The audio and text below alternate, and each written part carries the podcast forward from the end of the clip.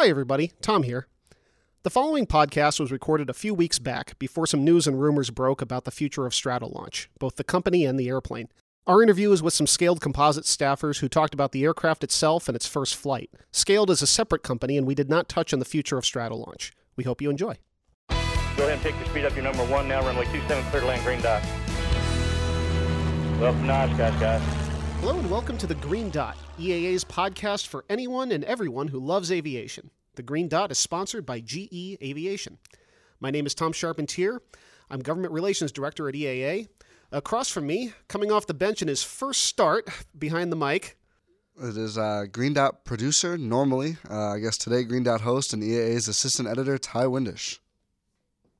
And Ty, today on the podcast, uh, we have couple of pilots who have been in uh, all over the aviation news lately with um, the uh, historic first flight of Stratolaunch, the world's largest aircraft. We have uh, Evan Thomas, who is the PIC of uh, Stratolaunch for that flight, and Zach Reeder, who is flying the uh, chase plane. So, welcome, guys, and uh, thanks for coming on the Green Dot. Thank you. Hey, thanks for having us. Absolutely. And I think the first question here is kind of an obvious one, but probably still pretty important. You know, how was that first flight for both of you? Uh, it was it was fantastic. I, it was my first first flight, and you, this is sort of the way you, you want it to go. You want it to run smoothly and much the way you had planned it, and that's pretty much how it went. We uh, for for a lot of uh, intents and purposes, it was very like some of the simulator runs we've done. The the profile ran through well. The the airplane flew pretty close to how we predicted. Uh, so overall, we were very happy.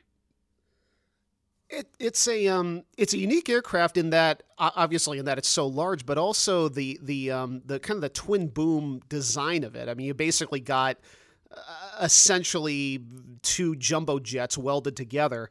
Um, I know that Scaled Composites has built other aircraft, you know, where the pilot's sitting off center, but it's got to be. I mean, how far apart are those cockpits? It's that's got to be a, a, an interesting way to fly an airplane. Yeah, you're you're roughly uh, a little over 55 feet from the the center line, uh, which seems like it's going to be a, a, big problem. But the airplane uh, isn't. Uh, it doesn't roll very quickly. It doesn't maneuver around uh, very quickly in the sky. So as long as you're keeping the roll rate slow, uh, really the the being off center for in the air is not so bad. Other than it's a little weird to look out and see the other fuselage there flying in formation uh, with you. Coming into land, the, the biggest thing is uh, we had to pretty much train ourselves to not land on the center line. Yeah. Because you don't want to be near the center line. Well, geez, you could have hired me when I was uh, learning to fly. I could have given you a lot of off center line landings, just as long as I was to the left, I guess. or whichever, I guess whichever cockpit you guys are flying. But which cockpit do you fly yeah. from? We're we're uh, we're all over in the right fuselage, okay, so on the okay. right side. Oh, that is uh, definitely a, a different perspective for landing, at least. And I think one of the things that struck me personally when I read about this, right when it first happened, is that first flight was about two and a half hours long. Is that correct? That is correct. So, why such a long time in the air for the first uh, liftoff here for Stratolaunch? Well, for the for the first flight of a big airplane like this, it's really not that unusually long of a first flight. Uh, we were happy that it went that long because that meant it all went well. Uh, once we're airborne, of course, the whole point of a first flight is to come back to a safe landing. So we wanted to take our time uh, up in the air. So we, we climbed up to 15,000. We ran through a bunch of uh, checks to check out how the airplane was in uh, pitch, roll, and yaw, and uh, yaw, and and get a good feel for it. Uh, Chase was working around the whole time, uh, checking over the uh, the airplane, and then uh, we put the flaps down and repeated the whole series. And then we we spent some time sort of pushing the the handling qualities a little bit to to really get a feel for what it might be like in in the flare and the landing. Did some simulated approaches, and then basically did a big loop around Edwards Air Force Base to come in uh, for a low approach and then came back around for uh, the full stop landing. And in a, in a plane like this, it just takes some time.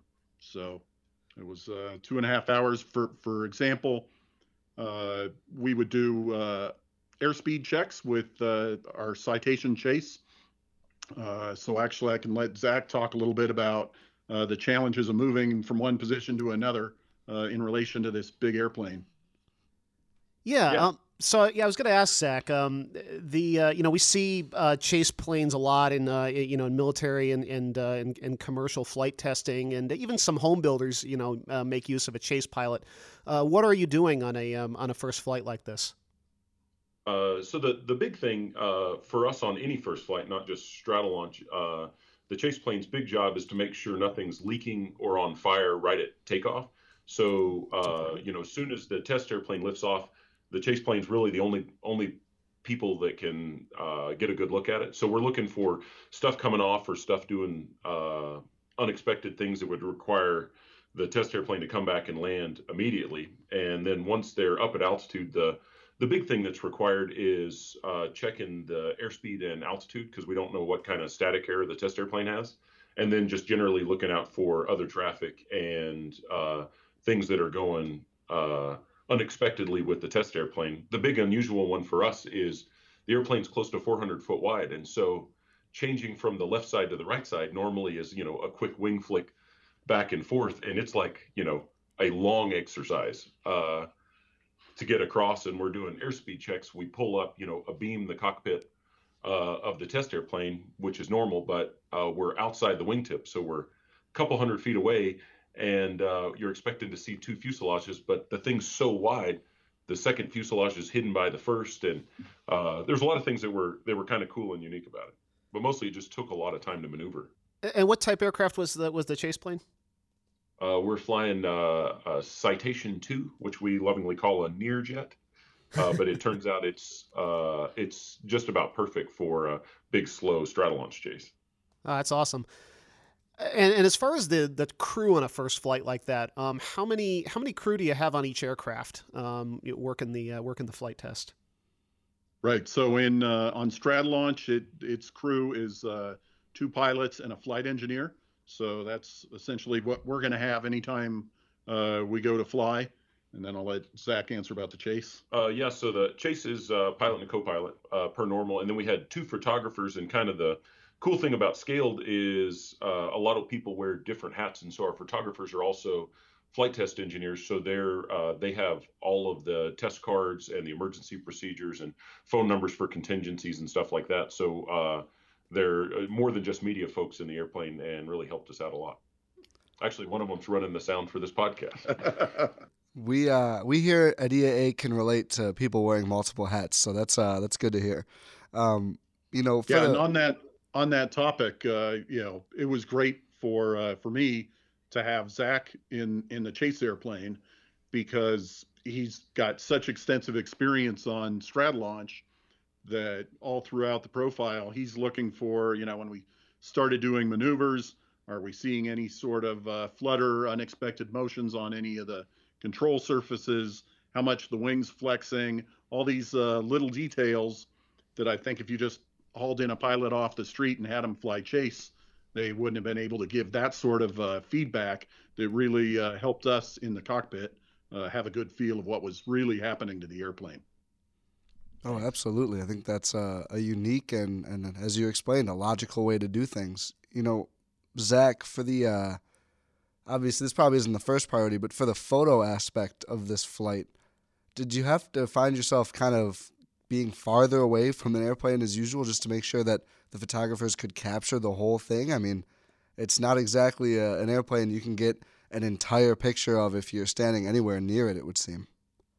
Yeah, and that's uh, that was actually one of the things that uh, on the chase side we spent a lot of time talking about before the flight because we had done some practice airborne pickups during high speed taxi, and uh, even as the pilot, like with a full field of view, we can't the whole airplane doesn't fit in the window, and uh, we actually uh, brought out uh, George Merritt, who is one of the chase pilots for XB70, and he came and did like a lunch and learn, and we sort of talked about you know big airplane chase strategy, which was cool, and yeah, we ended up being way further away than normal. Uh, and it turns out your muscle memory is to make the airplane you're chasing be a certain size in the window. And by the time a straddle Stratolaunch is, you know, a normal airplane size in the window, you're pretty far away. So, uh, and there was a lot of concern about, you know, wake turbulence and uh, you know it's the first flight of the airplane there's always the chance that you know access doors or fairings and stuff could come off and so uh, we were trying to stay well clear and just just be close enough to add value well, that must have been really cool uh, being briefed by uh, by a member of the uh, the XB70 test team. That that kind of uh, I guess highlights the the historical gravity of uh, of what you guys were doing. But what was that like? Yeah, I mean, Zach set that up. It was a uh, it was a very cool uh, lunch and learn. He came out and talked uh, some some great stories about uh, flight tests back in the day with uh, the XB70 and a few uh, you know nuggets of, of things that are were true then and are still true now. it was it was very outstanding. So um, obviously, you know, Evan, you getting to fly uh, launch, Zach, you being so familiar with it and being up in the air with it for this first flight. You know, after all the time, all the the detailed work that goes into designing and building something like this, and I'm sure there's a lot we could talk about just in the design and build process too. But what were your sort of emotions like during this first flight? And obviously, you know, you got to be focused, you got to be locked in with something like this. But maybe even during, maybe after, if it took a while to set in, but what was it like to be involved with something just so monumentous? Yeah, uh, I mean, I've been doing uh, flight tests for a lot of years, so there was a lot of uh, when we were doing the the taxi testing, uh, which was spread over a number of months. So we'd go out, we'd test, we'd come back in, do some more work on the airplane, go back out, and uh, so we had this slow buildup. And at the end of it, when we were doing our last points, I, I distinctly remember sitting at the end of the runway, looking at the mountains. It's a beautiful day, and thinking, this airplane's ready to go. We could just go fly today. Um, so, fast forward to uh, the day of first flight, there we are. But I mean, much like with many things in aviation, you're you're focused on doing your your job correctly, running through the procedures. It's what you've practiced. So, first flight day, getting out to the runway, getting all the engines started, we were just running through our standard checklist, and then all of a sudden, it was time to go. And Zach was airborne and calling uh, 30 seconds, and I guess well, all right, it's time to go. Uh, so up till then, it, uh, we was I was really just focused on executing the uh, the test plan.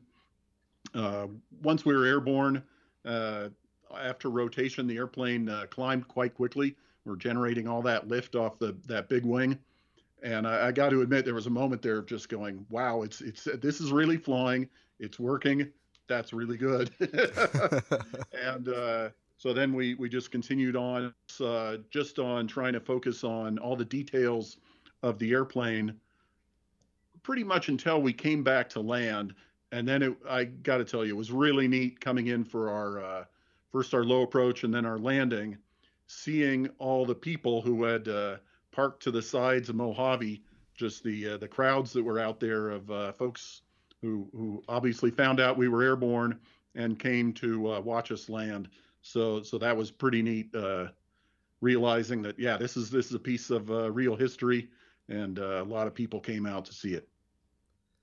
So Stratolaunch is obviously built to carry some pretty heavy payloads, uh, and obviously you weren't flying it uh, anywhere near its gross weight on the first test flight. It's um, I, I mean, it's hard to think of an airplane the size of a, a medium-sized building as a uh, as light. But um, did it did, did it feel kind of um, light and almost a little unexpected how uh, how quickly it got off?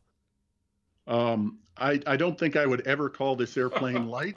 uh, uh, even when we came back to land, uh, I mean, we are still at a, a, fairly reasonable fuel weight. Um, it's it's a big airplane and it flies like a big airplane even even without the uh, uh, the rocket payload on it. However, I mean, we we have room to spare. So, for instance, on this first flight, uh, we only used a partial power setting uh, throughout the whole flight. For so for takeoff, we did not go full power. Uh, we just used a partial power setting, and uh, because really the rest is there for uh, for when we're carrying the big payload. Sure, sure, absolutely. Um, so obviously this isn't the first time the Scaled Composites has been involved with a uh, with a space launch um, platform. Um, there was White Knight and White Knight Two. Um, I know you um, you guys have been involved with uh, with those flight test programs as well. Obviously, um, how does this uh, how does this compare? How did you take lessons from those programs? I mean, I guess now you've been doing this for close to 20 years now between uh, you know bet- between the first White Knight and now. Um, uh, what are what are some of the lessons you were able to carry forward? I think this is one for Zach. Yeah. So um, I was also on the the team that did the White Knight two, uh, uh, and was in the chase plane for White Knight 2's first flight. And I think the uh, the big things that strike me are um, the we're a lot smarter than we were back then, and we've seen a White Knight 2 fly, and so we, I guess, no one was intrinsically worried about will a two fuselage airplane work, and for White Knight 2's first flight, it was, you know, it's a way smaller, way simpler airplane, but conceptually it was a lot bigger stretch because we hadn't, you know, White Knight 2 was even different than White Knight 1. And so uh, I think the focus for Stratolaunch was the uh, more on the systems complexity and the size of the test team and the complexity of the instrumentation. And I think, sort of to echo Evan's first flight comments, uh, because the the taxi test buildup uh, was over spread over such a long time, and our sim training was so extensive. Uh, the day of first flight to me just felt like a warm glow of being in a band where everybody's really good, and you know, consistently the whole day we were ahead of the time schedule. Uh, it, the it takes I don't know like a you know more than a dozen people to move the airplane out and get it on the runway, and uh, you know all the tug drivers are just clicking away. The control room is. Uh, uh, you know, Evan and I came into the program with uh, you know, at least uh, significant test experience. But a lot of the people in the control room were design engineers on the airplane from the beginning, and we got to kind of watch them develop into, you know, one of the best control rooms I've yes. ever seen at the company. And so, uh, I think, you know, the on the technical side, the airplane was is kind of a slam dunk, and the the really satisfying part is to watch the team come together and just perform, you know, as as any that we've ever seen ever. I guess that's something interesting I hadn't really thought of before. Needing you know so many people just to move it in and out of the hangar. You know, what are some of the and feel free to talk more about the the tug operation that's needed to move an airplane that's wider than I think any's ever been. I think that's the safe, technical, correct way to say it. Um, but just talk about you know some of the other challenges with an airplane that's just so big that people might not think about. You know, bigger than just how it uh, even controls in the air. Yeah, I mean this this part's really hard to describe without if you could walk in the hangar and see the size of the airplane, then it becomes much easier to explain. But I mean, when the hangar or the airplane's in the hangar, uh, we have scaffolding up to be able to access the uh, the center wing, and uh, can put up scaffolding to get to the other portions of the wing as well. And and uh, the whole process of getting the doors open, getting the airplane out, tugs attached, getting the airplane out. It is not a thing that you just, you know, look out the window in the morning and say, hey, today looks like a good day. Let's pull the airplane out. It is very much a uh, well scheduled in advance that on Tuesday we'll take a look, we'll make a weather call. Will the airplane come out? Yes or no? Then it comes out. Uh, so, in that sense, you, you can't just uh, treat it like a regular airplane and say, well, we'll just go pull it out of the hangar and go. Uh, it's it's really quite a uh, a process. But our ground crew guys again have been working on this uh, for a while, so they are very good at getting both tugs hooked up. We we use two tugs to uh, pull the airplane, one attached on each uh, fuselage, and they've gotten pretty good at maneuvering it around and making their turns and, and putting it in the position we need to for for our operations. Yeah, and I think it's you know it, it it's obvious to us, but may not be obvious to everybody. The airplane uh, fits on the runway just fine, but it doesn't fit on the taxiways. Uh, and so, like for all the taxi testing, there was no taxi to the end, turn around and go back the other way. It was taxi to the end, and then push the airplane backwards the whole length of the runway because there's no no place to turn around to. And so, uh, yeah, the the crew chief is sort of like an orchestra conductor on the wireless headsets and there's you know two tug drivers and multiple spotters and people following in trucks with GSE, and so he's sort of like conducting a, an orchestral roadshow, and uh, the the just looking at the tow times to get into various positions uh, over the course of the program is impressive. What used to take three hours now they can do in like 20 minutes and have yep. evolved this whole like Carney speak, uh, you know, maneuvering challenge and response. And so uh, it's one of the most important or impressive parts of the whole program. Yep. Wow. Yeah, yeah. Just, uh, I guess it just speaks to the scale of this whole thing. That you, yeah, you have to kind of build up a skill set for just ground maneuvering. you know, with an aircraft, which I, you know, again, as a GA pilot, you know, most people would think is reasonably trivial. You don't want to whack your wingtip on the hangar door or anything like that, but. Yeah, and yeah. I think the other cool thing I'll say about that is at the beginning, uh, we, you know, conceptually, you can imagine putting two tugs on there uh, and you know driving them real careful. Uh, but no one was sure if we would able be able to coordinate the tugs well enough to like not break the airplane. And uh, you know there was all kinds of GPS guided autonomous super tow bar concepts that got thrown around. And I think it's kind of cool that the solution we evolved to is just like really skilled guys. I mean, you know, just mm-hmm. like there's skilled pilots that are specially trained to fly the thing, the ground crew guys are unique in all the world at this time, which is yes. pretty cool. Jeez, wow. Um, earlier on, when you were talking about the first flight, you spoke about some of the test points that you did and the test cards that you flew. And um, I, I, had some involvement with the development of our of the EAA's uh, flight test manual that we uh, that we put out last fall for um, for uh, home builders. Uh, can you talk a little bit about how you developed the test plan and um, and maybe a little bit about what your test cards look like for an aircraft like that? Uh, well, the the test plan primarily uh, developed for a large extent uh, flowed out of uh, the the training I'd, I'd, received. I went through the uh, the Empire Test Pilot School uh, in the United Kingdom, so uh, had gone through that formal training while I was in the uh, Air Force, and then had done a number of years flight testing in the Air Force, and then teaching at the the Test Pilot School here at Edwards. So I, this is part of the curriculum. You talk about how to evaluate basic handling qualities on an airplane, and that's essentially uh, what we were doing. So uh, uh, first we you know got to where we wanted to be in in the sky, and then for instance in pitch we would do some open loop loop inputs, a sort of pulse, and then a pitch doublet to look at how the airplane itself responded. And then once we had a feeling on that, then we'd want to uh, close the loop, if you will, and start uh, actively controlling it as the pilot. So Typically, that was a, a, some sort of capture task where you'd pick a point on the ground or in the sky, and I had uh, dots drawn on the uh, windshield as uh, reference points, and I would basically just do a series of capture tasks, uh, building up. You know, start out nice and smooth and small, and then just build up in uh, size and aggressiveness to uh, to look at how well the airplane could be controlled, how precisely, whether you were having to do a lot of inputs or whether it, it was predictable. Uh, so essentially, just looking at, at how well I, as the pilot, could put the airplane where I needed it to be uh, to, to get an idea of that. And then you do the same in roll, same uh, or with the Dutch roll uh, in terms of the lateral directional uh, components.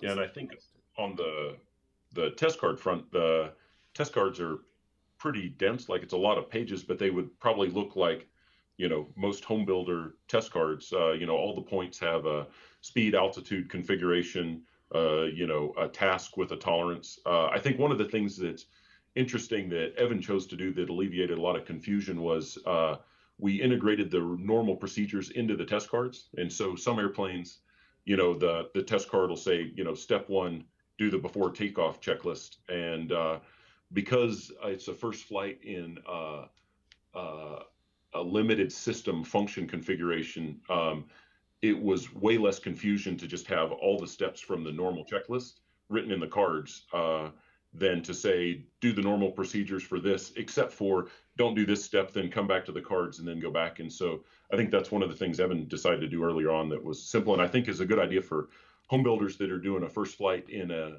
uh, you know reduced or partial configuration uh, where the checklists aren't totally accurate. It's just way simpler to put it all in the cards for first flight. Yeah, and this uh, this is uh, something I've definitely seen over the years in flight tests. That if you're if if you're in this situation where you're you're switching from one uh, you know checklist to another card and then maybe to something else, it seems like maybe that's the easiest way to do it. But every time you're switching, you're adding the uh, the high potential to uh, to forget something or come back, and you throw in a, a, distraction airborne while you're in the middle of that switch, and it, it gets really easy to uh, to miss something and uh, get out of sequence. So uh, it's always been my my opinion that it's best to just take the time and get it all as sequential as possible in one source so that you're not trying to uh, flip between pages, especially if you're in a, uh, you know, especially for a you know single seat or uh, or limited crew environment. Yeah, and if we've got a control room of 30 people, it's way easier for people to get lost if you're changing yeah. between binders and flipping back and forth. Yep. No, that's very smart. Yeah, we we have um, kind of generic procedures on our cards because we want it to be as accessible as possible for uh, for anybody who wants to use the uh, the the program. But uh, it's very, that's very good advice for home builders if they want to go the extra mile as far as getting everything wired. Uh, and uh, and all that. Of course, we also recommend that home builders uh, get a little bit of transition training uh, before they fly uh, uh, their aircraft for the first time, which obviously wasn't possible for you. But actually, um, was there any kind of simulation well, that you were able to do or anything like that? Yeah, let me comment on that yeah. because we we did have a a simulator that that we had. So obviously, that's something most home builders wouldn't have, but for a program of this size, it was a must. Um, but yeah, if you can go out and get some sort of flight experience, you, sometimes you want to think about well, what's going to be the hardest thing to land about this the plane you're you're looking at, and for Stratolaunch, uh, part of it was the the offset position, and so we actually would practice doing our landings uh, to that offset uh, position on the runway, but also was just that we were going to have this this basket of uh, degraded or uh, handling qualities that weren't quite what you want them to be uh, in pitch, roll, and yaw. So we actually went to a company called uh, Calspan Corporation that has uh, Learjets that they use as in-flight simulators, so they can change the way the airplane flies while you're in flight. And we had them. Uh, they didn't do a, an exact model of the Stratolaunch, but we had them get close, uh, so that it the we, the Learjet then flew uh, far more similar to the Stratolaunch than it did to a regular Learjet. And we went and did a, a number of uh, uh, approaches and touch and go landings in their Learjet. And that just helped us. It wasn't necessarily that we could take that experience and go right into Stratolaunch, but it just gave us recency of flying a unusual airplane that we'd never flown before that really made us have to work and pay close attention uh, to what we were doing in in the landing phase and that's exactly what we had to do for Stratolaunch. So it is always a, a great practice if you can to go out and fly something different uh, that's that's a new experience for you, just to get you used to that that feeling of all right, this is all new to me.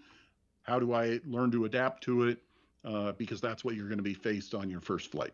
Yeah, and I think we're in a lucky position where you know we're full-time pilots, so we're we're current all the time, and we're just getting specific training for a specific task. And I, I you know, as a home builder myself, uh, I know that you, when you're in the build phase, you're not flying nearly as much, and so you're not at your peak proficiency when you get ready to do your first flight. And so that's especially important if you're not flying regularly going into the first flight.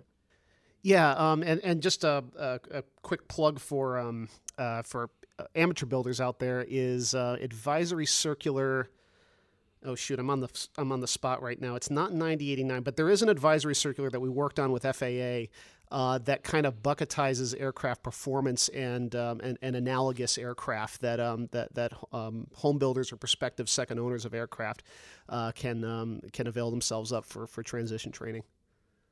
Yeah, we'd be interested to see what the chart says for Stratolaunch. yeah, absolutely. so I'm worried this might be a stupid question, but is there anything, uh, Evan, that you've flown of the more conventional aircraft out there that has any sort of a comparison to Stratolaunch, or is there is it just sort of a whole different ballpark? Um, no, I would say it, it's it's similar to to most sort of large airliner types. Um, so, you know, it, it just you know you're not going to come in and, and do a, uh, real tight uh, closed pattern uh, overhead landing with it. You're going to set yourself up for a controlled uh, straight in approach, nice and stabilized to come in for landing, and uh, just kind of come in and, and do it smooth and, and stable is the way to go. So, um, you know, a lot of my experience was, was with uh, much smaller fighter type airplanes. Um, but again, uh, having seen a lot of uh, other airplanes with with uh, less desirable characteristics you, you, just get used to that and learn to adapt to it. Uh, but I would say it was very much like a, a large type uh, heavy airplane. Not, nothing uh, unusual, different from uh, you know a 737 or a 747, something like that. Gotcha. That certainly makes sense. And then, you know, it feels like Stratolaunch sort of dominating the the conversation right now. I mean, this conversation included, and for good reason. I mean, it's a fascinating, impressive aircraft, but scaled it feels like is always working on a whole lot of cool things at one time is there anything else that you guys are currently uh, are working on there that you can talk about right now well i mean we uh, we continue to have uh, work with uh, the proteus has been a, a workhorse for uh, 20 years now and uh, model 401 is another one of our new airplanes that's doing some good work and just like you say we've got a variety of other uh, very interesting uh, projects which uh, we're running. So it, it's really neat for me. I've only been here with Scaled for about a year and a half, and and coming here really is a, uh, a tremendous experience. Not only it's a small company, so it's like a family, but it's also, frankly, just a lot of uh, people who love airplanes, who talk airplanes all the time, who love to be around airplanes, and uh, very smart, very creative so, uh, you know, it's hard to uh, not have a group like that and have people uh, coming up with uh, ideas left and right to uh, to pursue. Yeah, and I would say, uh, talking about other things that are going on, we owe Evan a congratulations. He's got oxygen mask marks on his face because he just came out of a check ride in Proteus just like mere minutes ago. So, and he's smiling, so it looks like it went well. He's had a more excited, exciting day at the office than I think uh, either of us have had. So, uh, congratulations. yeah, that's that's pretty fair to say. I think. Um, you know, you you talked about there, uh, Evan, that sort of just that spirit of of innovation. I think that's something, you know, uh, EAA and Scaled Composites have in common. I know our, our Beth Stanton wrote a feature story about this last year. You know, can you both kind of talk about how that spirit of just innovating and sort of pushing the envelope, obviously in a very safe way, nothing nothing risky, I don't think, but just seeing how far you can go drives everything that happens over there at Scaled. Well, again, from uh, from my viewpoint as a as a relative newcomer, uh, Scaled's a unique place. You know, most uh, companies or large organizations, if uh, if you're a young employee and you've got a really cool idea and you go to someone or stand up in a meeting and say, "Hey, I've got a cool idea," you're going to get a bunch of stares and get told to sit down, and that's not the way we do it here. Uh, but it's scaled; it's it's almost the reverse.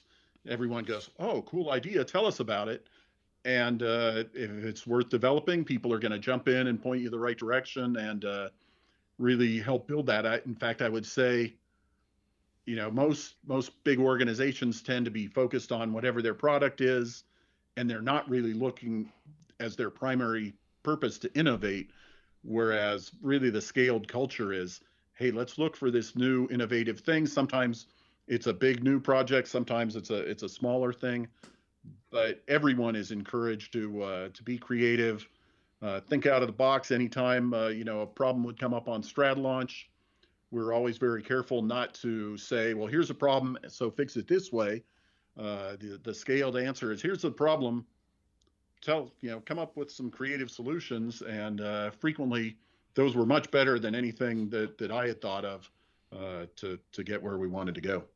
Yeah, I would say uh, you know clearly a lot of what's going on at Scaled goes all the way back to Burt and the you know the Rutan Aircraft Factory home built and you know going all the way back to the very big and Burt's first plans built airplane. Uh, talking to him about how that worked was really there's not a lot of design reference for you know canard airplanes and so he just started from basic principles you know uh, draw a picture of the airplane the wing goes here the lift goes here the trim force comes from here and you you don't convince yourself that a concept's going to work through comparison to other progress you figure out where to start from basic principles and then work from that and i think uh, you know that's sort of baked into the engineering and the fabrication culture at scaled where it's not not necessarily what's everybody doing but if we roll back to the most fundamental nuggets of our education, you know, what building blocks can we stack up to achieve this goal? And uh, you know, the the other thing that rolls uh, really nicely into that is uh, in the experimental development world, we have a lot more requirement over our uh, control over what our requirements are.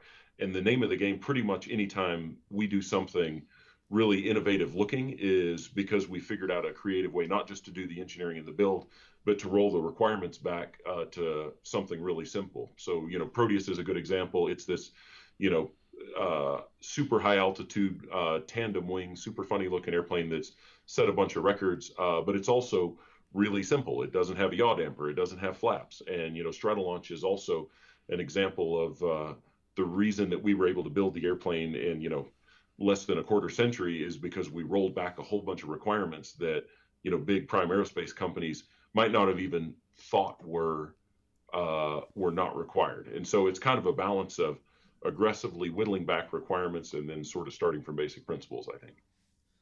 And, you mentioned a little bit about uh, Burt Rutan and uh, and kind of the home building legacy uh, that that led to uh, scaled composites today.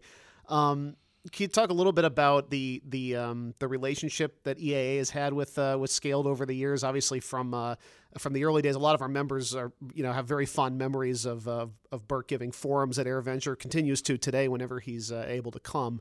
Uh, uh, you know, on, on through some of the, the record setting years with Voyager and stuff like that, Spaceship One, and then on to today?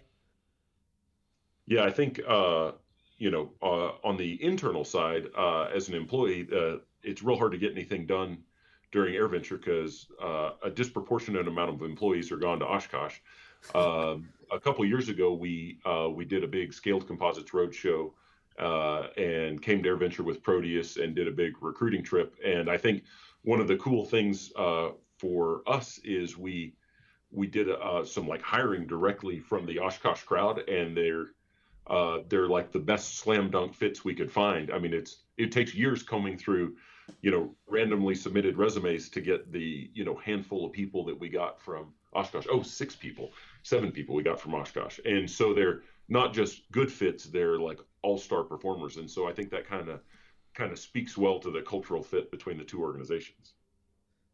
Yeah, absolutely. I I, I really do think um, you know we have a whole section in the museum uh, dedicated to the Rutan brothers and uh, and, and scaled composites, and uh, uh, it's just it's really neat to have uh, you know a company like like yours that you know has been very intertwined. I think with the uh, with with kind of the the direction of of EAA and the home building movement over the years, and and just to kind of see it, it's really the prime example in my mind of um, of why home building is so important to innovation in aviation in this country. I mean, so much of um, of what's made its way into the quote unquote mainstream uh, has come from uh, from home building over the years, and that's just uh, that's just amazing. Yeah, and I think the the what resonates most, I think, about that is you know the thing about being a home builder is you're you're like a you know one or few people like aerospace company rolled into yourself. So you get to see the business side and the fab side and the flight test and the systems and the wiring. And I think that's one of the things that makes Scaled kind of unique is, uh, you know, we were talking about people wearing multiple hats, but we, you know, we end up with engineers that kind of cross over into some of the business planning, and we end up with fabricators crossing over into engineering. And the historically, the cadence of new projects has been fast enough to where you know people get to see multiple project cycles and their perspective on where their particular job fits into the kind of global goal of the company uh, really mirrors kind of the personal home building experience of starting from scratch and you know making this whole system and then operating it uh, kind of you know by yourself is uh, uh, there's a lot of symmetry there well, it sounds like a very a very fun and exciting place to work. I mean, it's uh, uh, and I think we're fortunate to have kind of a, a similar spirit at EAA in the fact that we're uh, we cover a lot of things. You know, um, uh, you, you, know, I think Ty and myself both, uh, yeah, wear a lot of hats um, on both the aviation and, uh, and and our professional sides, and that's um, that's where we we really value that here. So, uh, Evan and Zach, I think it's um, we've come to the end of this episode, but we really thank you for um, for coming on and uh, sharing a little bit of the story of the uh, of, of, the first flight of Stratolaunch, but also your your professional insight into uh, into flight testing. Um, just a couple of episode notes. I I did look it up real quick. The AC I was trying to refer to before that was 9109. That's uh, transition to unfamiliar aircraft. AC 9089 is the uh, amateur built and ultralight flight test manual. Uh, you can also get our flight test manual, EAA's flight test manual, uh, for $18 for members uh, from our online store, uh, our gift shop, and uh, it will also be for sale during AirVenture. We'll have some forums on that also, so look for that programming. Um, and with that, Ty, thank you very much for uh, stepping out from uh, behind the booth and onto the mic. And um, and again, thank yous, uh, Evan and Zach, and uh, we'll see you next time when you're cleared to land on the green dot.